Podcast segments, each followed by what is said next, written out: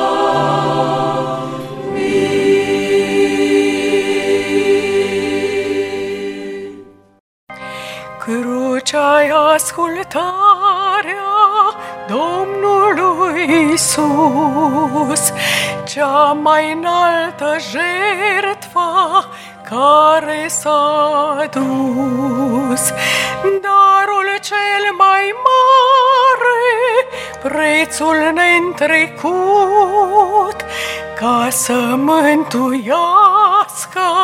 ce era pierdut. Crucea-i slava ta, crucea-i pacea mea, din blestem m-a scos jertfa lui Hristos. Viața mi-a dus crucea lui Isus. Slavă lui Hristos, slavă lui Hristos. Crucea e iubirea Domnului Isus. Nu-i cuvânt să înalțe dragostea mai sus.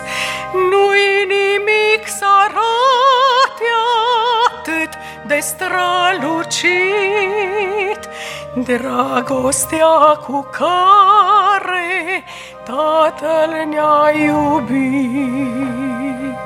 Crucea-i slava ta, crucea-i pacea mea, din blestem m-a scos jertfa lui Hristos. Viața mi-a dus crucea lui Isus, slavă lui Hristos, slavă lui Hristos. Crucea este slavă Domnului Isus, prin ea și-a înălțat El numele mai sus. Rănile lui Sfinte veșnic vor purta mântuirea noastră și mărirea sa. Crucea-i slava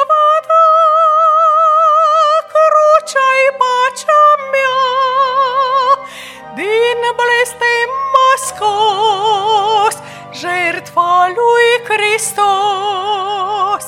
Viața mi-a dus crucea lui Isus, slavă lui Hristos, slavă lui Hristos.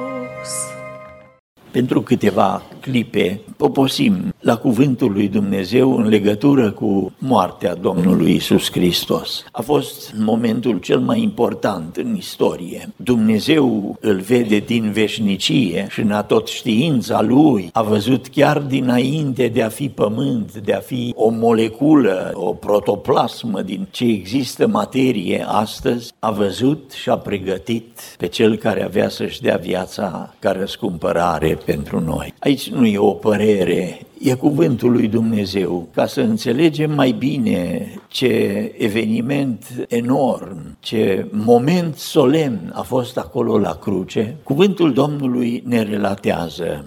Era cam pe la ceasul al șaselea. Asta e ora prânzului, pe la 12. Deja Domnul Isus era de trei ore pe cruce și s-a făcut întuneric peste toată țara până la ceasul al nouălea, adică trei după amiază. Un întuneric de trei ore la Golgota. Și despre întunericul acesta de trei ore aș vrea să medităm. Ce adânc și ce înțeles cumplit e în acest întuneric de trei ore la miezul zilei Întâi, privind la întunericul acesta, trebuie să înțelegem că n-a fost o eclipsă, cum spun unii. Eclipsa ar fi fost și este o eclipsă de soare de șapte minute, de opt minute, nouă minute cel mult, apare cu o umbră, umbra crește și apoi din ce în ce umbra scade și se face iarăși lumină.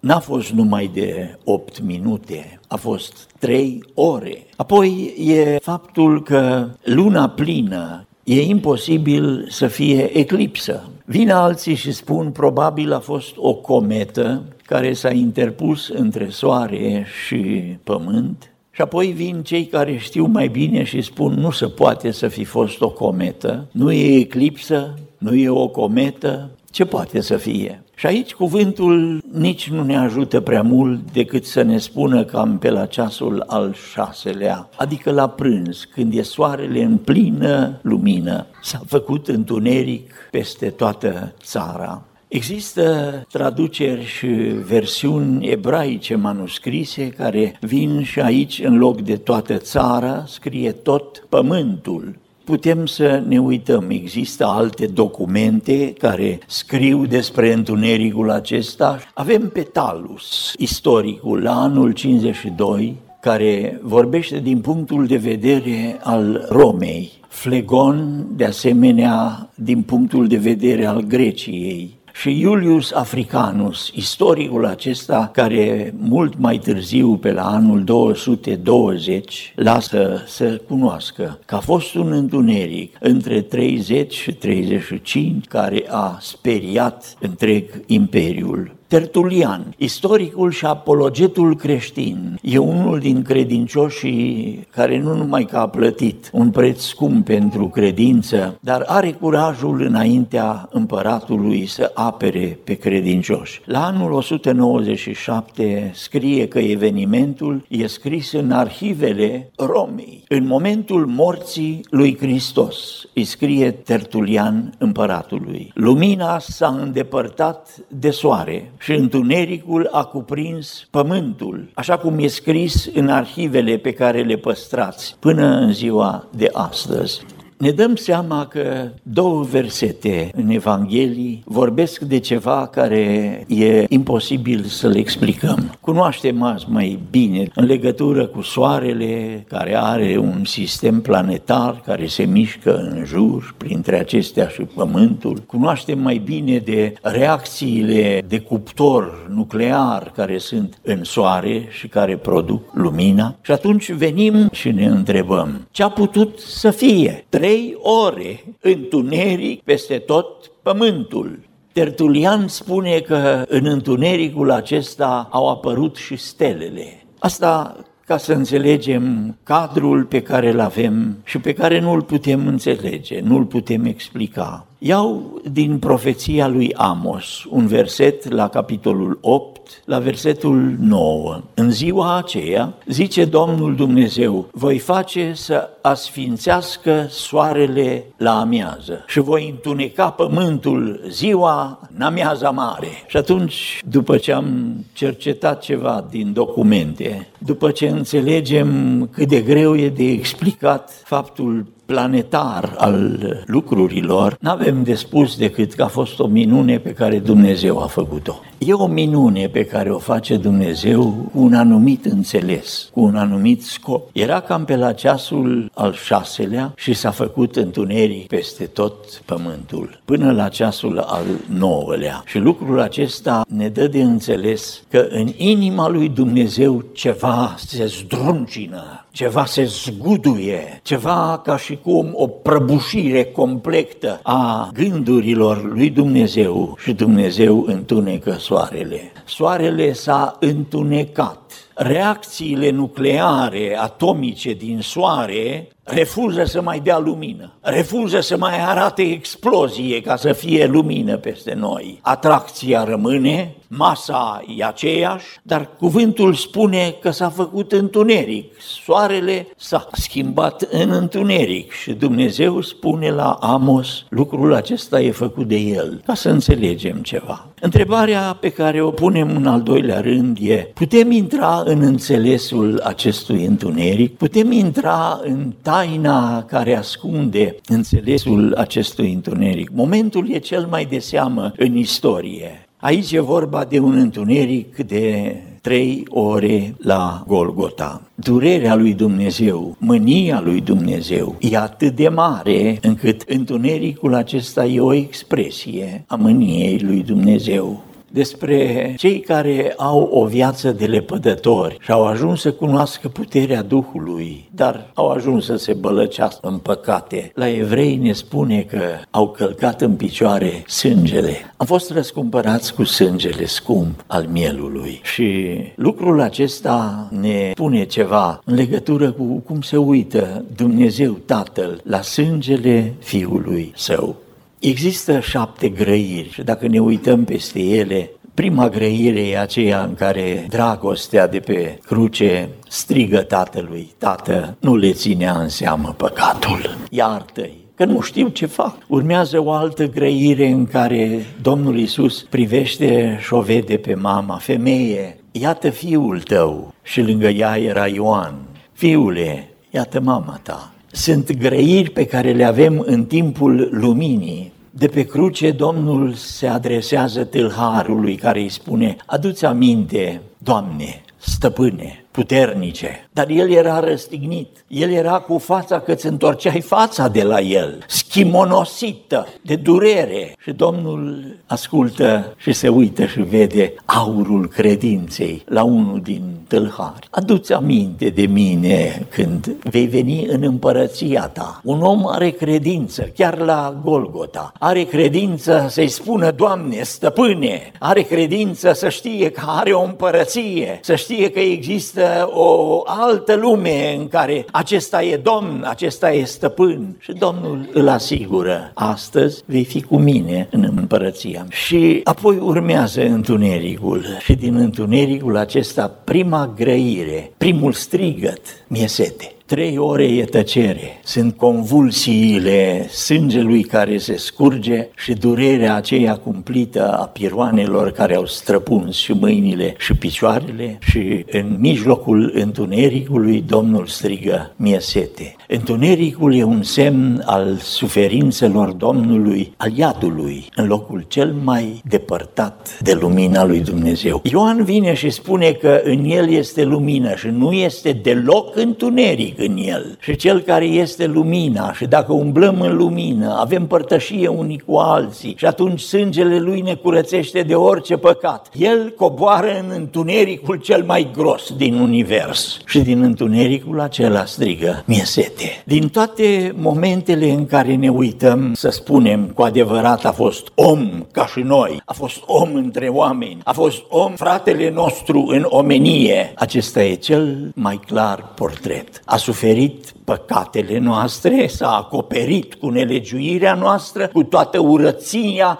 care e și păcatul e atât de urât înaintea lui Dumnezeu. Și din locul acela și din întunericul acela mai strigă odată. După ce strigă mie sete, mai are un strigăt cel mai disperat din toată istoria. Eli, Eli, lama sabactani. Dumnezeul meu, Dumnezeul meu, pentru ce m-ai părăsit? Întunericul acesta e întunericul care i-a coprins sufletul. Trei ore stă sub povara păcatelor noastre. Trei ore stă în întuneric, în depărtare de Dumnezeu. N-a mai văzut, n-a mai simțit, n-a mai putut să aibă mâna Tatălui care îl ține nu putem înțelege mult din ce a fost acolo. Cuvântul ne spune că a fost un întuneric peste toată țara, peste tot pământul și Isus a strigat, Tată, în mâinile tale îmi încredințez Duhul. După ce a mai spus, s-a isprăvit, s-a încheiat lucrarea, s-a isprăvit, Tată, în mâinile tale îmi încredințez Duhul și după ce a spus aceste vorbe și-a dat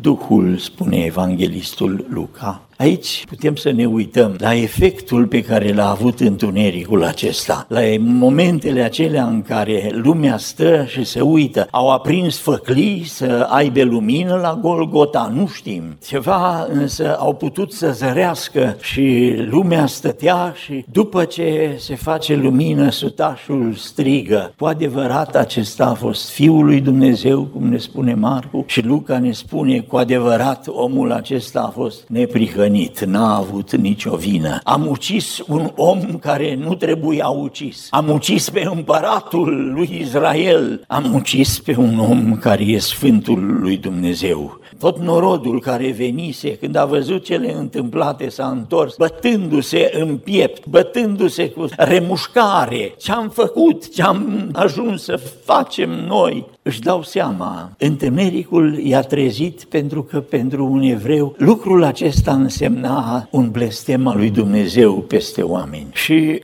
mai e ceva. Ne spune cuvântul că în templu, catapeteasma aceea care separa Sfânta de Sfânta Sfintelor, încăperea sfântă, unde era sfeșnicul acela care lumina cu șapte brațe, unde era pe altă parte masa cu pâinea pentru punerea înainte și în mijloc altarul de tămâie care ridica tămâia și fumul de tămâie în locul sfânt, separa locul acesta unde preoții își făceau lucrarea de locul unde era întuneric. Numai o dată pe an se făcea lumină. Și cuvântul ne spune că de sus până jos, catapeteasma s-a despicat și a intrat lumina în Sfânta Sfintelor, în ziua ispășirii. Și închipuiți-vă acum preoții speriați. Marele preot aude, Ierusalimul e în forfotă și în Golgota, cuvântul spune, Tată, în mâinile tale îmi încredințez Duhul. Efectul e foarte foarte clar. Oamenii încep să-și dea seama de ce au făcut. Oamenii își dau seama de lucrul că Domnul Isus Hristos a fost cine a zis că este. Au avut măcar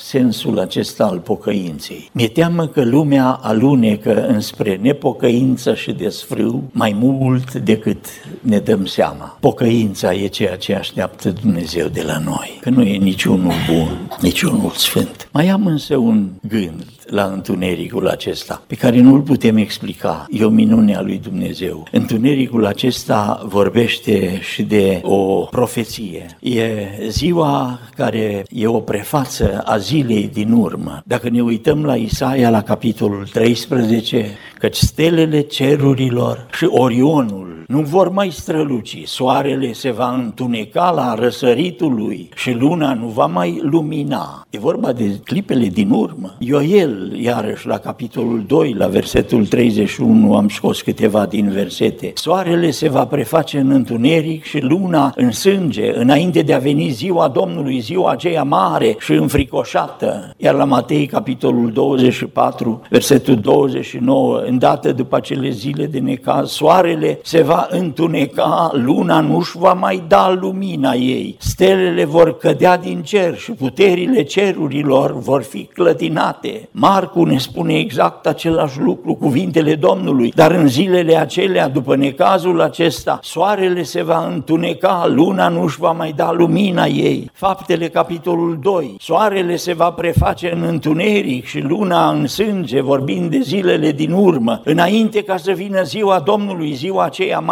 și înfricoșată, zi de întuneric. Așteptați ziua Domnului, spune prorocul, dar ziua aceea e întuneric, nu lumină, e pedeapsă, e durerea lui Dumnezeu. Crucea ispășirii nu e o glumă și jertfa Domnului Isus Hristos pentru păcate nu e ceva istoric doar pentru istorii sau comentatori. Păcatul care a acoperit tot pământul a adus întunericul acesta, întunericul mare și atât de umilitor păcatul pentru Domnul Sfântului Dumnezeu, cât soarele se întunecă. Doamne, iartă-ne că nu spunem mai mult despre Tine, că nu ieșim să spunem despre Harul lui Dumnezeu. Știam istoria bisericii din Moldova Nouă. În anul 1918 s-au întors acasă la Moldova Nouă câțiva oameni care au lucrat la mină prin alte țări și au venit pocăiți. Într-o zi mergând pe stradă, fratele Ilie Craiovan l-a întâlnit pe Arcan Costa, pe atunci un tânăr de 17 ani. El era fiul lui Ilie Arcan, cantorul bisericii ortodoxe din localitate. Auzind cuvântul Evangheliei, Costa Arcan s-a pocăit.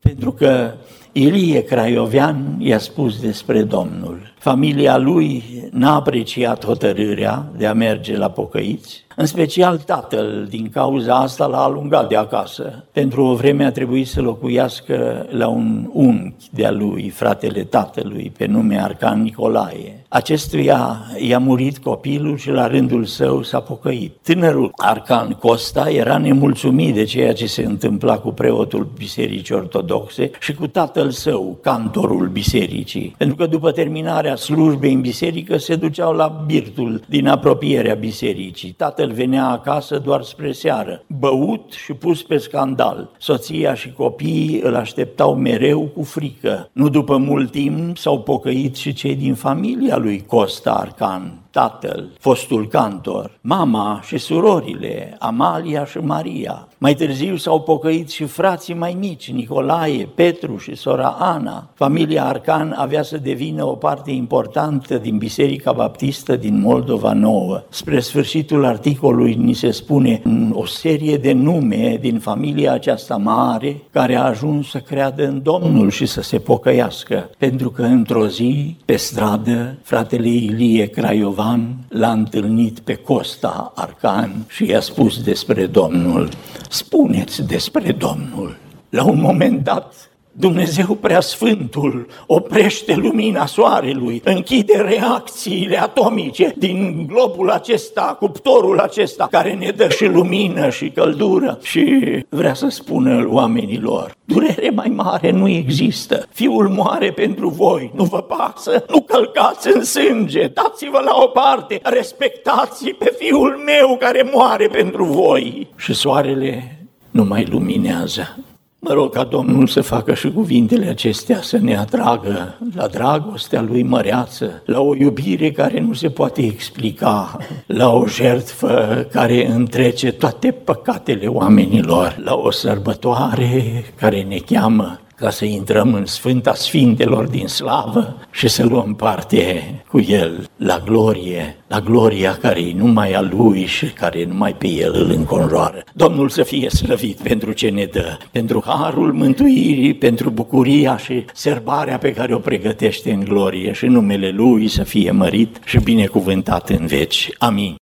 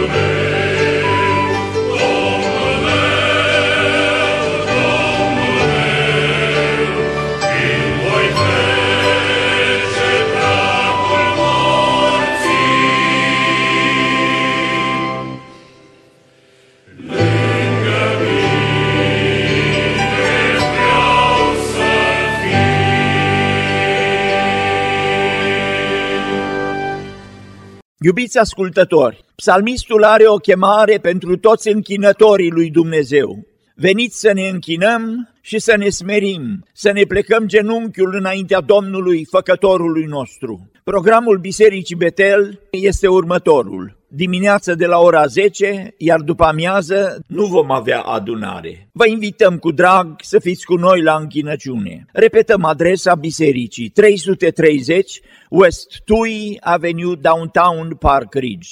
Domnul să te binecuvinteze și să te păzească. Domnul să facă să lumineze fața Lui peste tine și să se îndure de tine. Domnul să-și înalțe fața peste tine și să-ți dea pacea.